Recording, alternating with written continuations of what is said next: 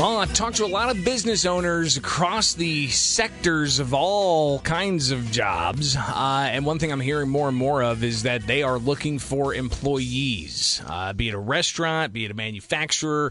Uh, they are looking for employees, and some industries having a rough time trying to get employees uh, to get back to work. It's the WMAY morning news feed 738 in the capital city. And one industry that's looking for more workers as well is the adult use cannabis industry, also the medical cannabis industry here in Illinois.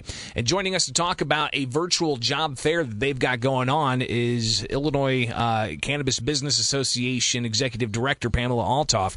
Uh, Pam, thanks for taking time with us this morning. How you guys doing?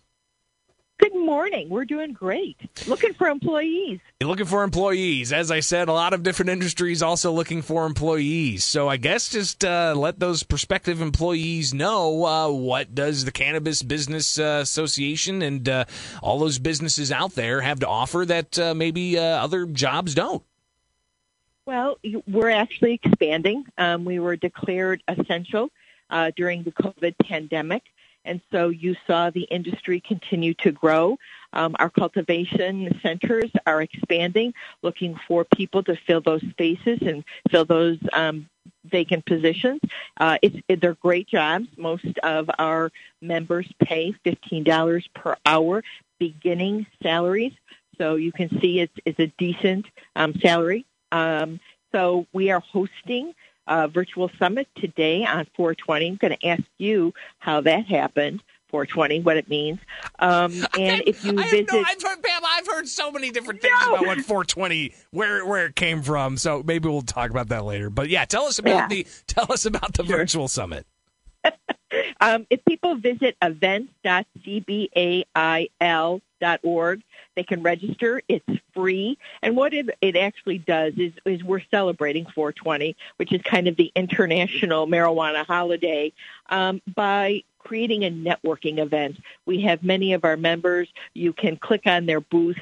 You can have one uh, one-on-one opportunities to talk about employment, to talk about possible careers in the industry. We also have some community colleges, um, large association that represents medical marijuana patients, medical cannabis patients. So you can talk about how to get your medical card, what kind of product is uh, used for certain types of symptoms. I mean, we're trying to run the entire gamut here and allow individuals to uh, celebrate and acknowledge the 420 holiday uh, responsibly and provide them with a resource to gain entrance into the industry.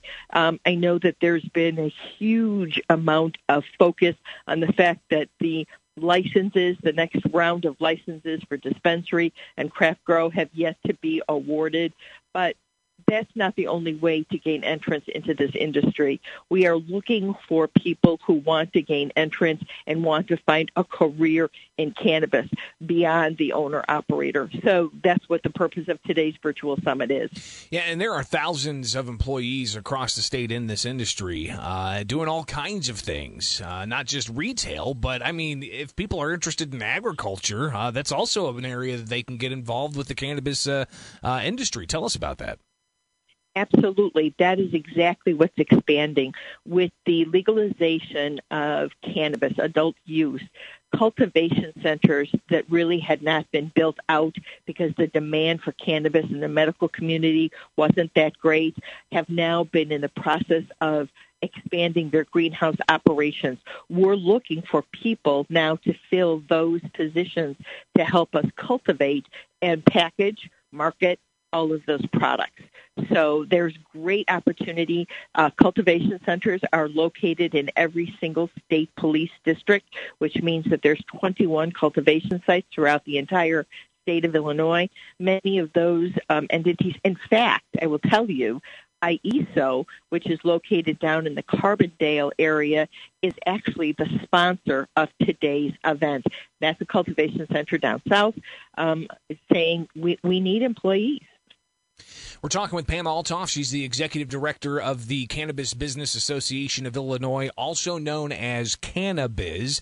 Uh, and they've got a, uh, a virtual summit today, uh, 420, a virtual summit, for the uh, cannabis industry in Illinois. You can get more details on that at events.cba il.org. That's events.cbail.org. So it's not necessarily just like a, a, jobs information fair. It's it's it's bringing everything together with the cannabis industry. Absolutely. Um, some of some of the individuals who are par- participating, you know, the cannabis community, which I had stated earlier, really focuses focuses on the medical end of cannabis use. We also have um, or um, Origo Labs, which is one of our members at uh, Cannabis. They are a lab testing facility. Now, there are opportunities in those industries as well.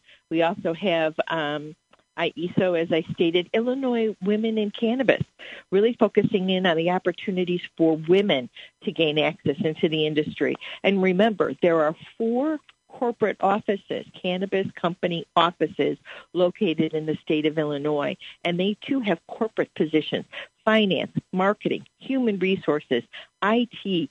There are many, many opportunities in the, you know, ever burgeoning cannabis industry here in the state of Illinois. Well, let's talk about that, uh, the, the industry growing more and more. I mean, we saw a little bit of a dip in sales in February, but March uh, sales, they, they, they, they skyrocketed. Uh, we're looking Correct. at what, uh, close to a, a billion dollars worth of sales altogether since it started in January of 2020? Correct. And they're anticipating that it'll be over a billion in 2021 as well.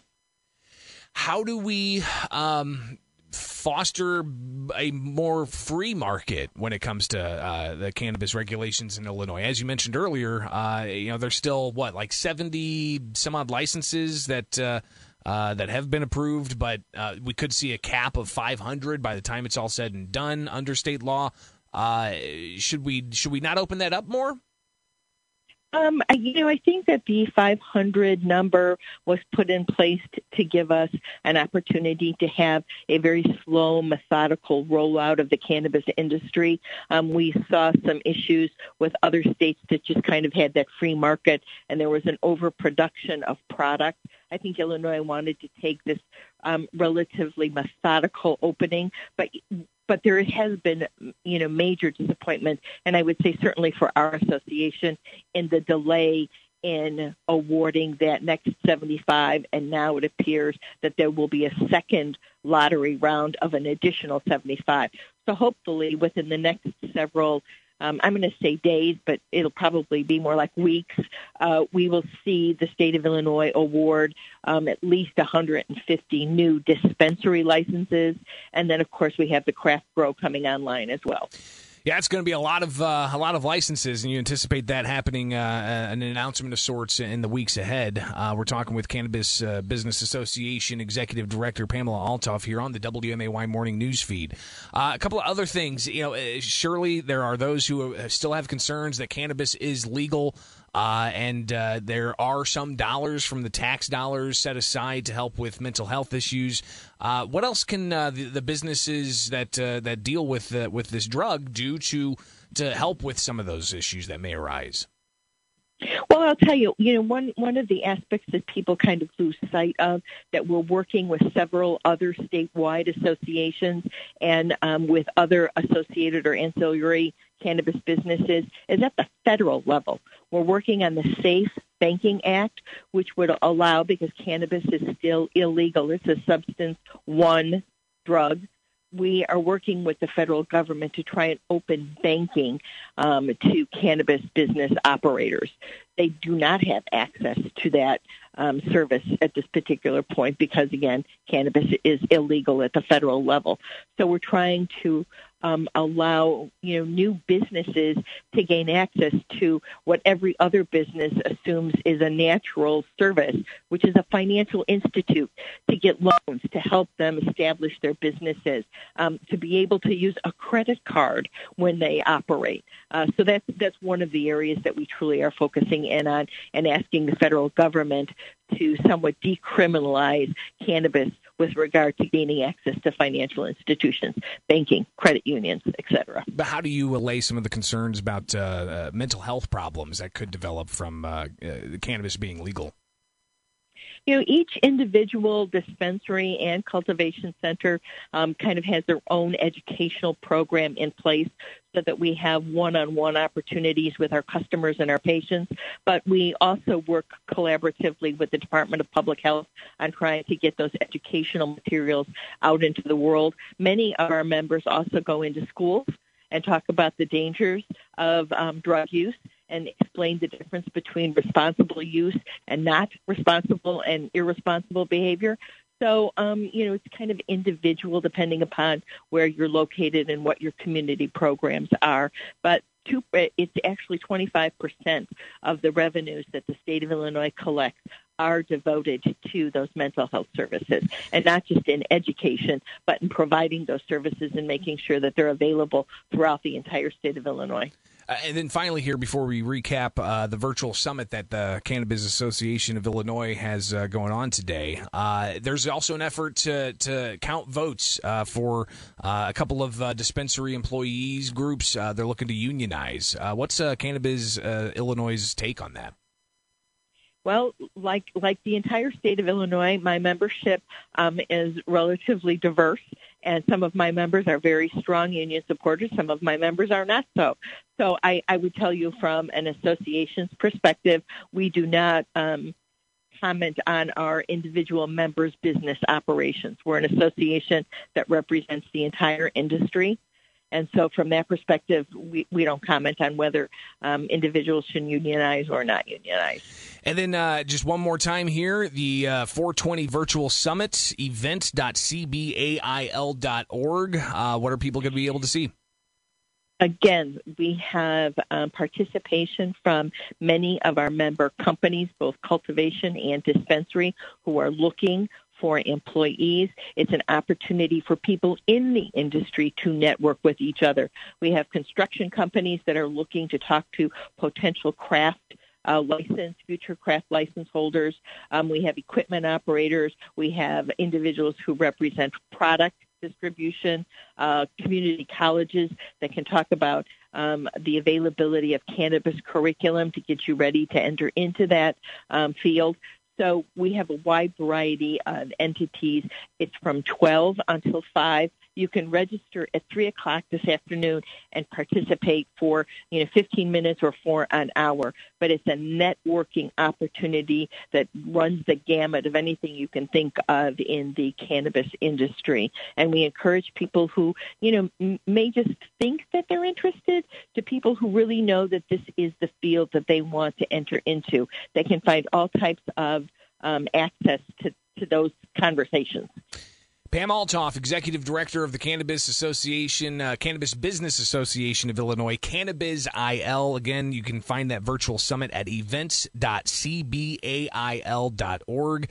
Uh, Pam, thanks for taking time with us this morning. We'll connect again soon. I appreciate it and have a wonderful day.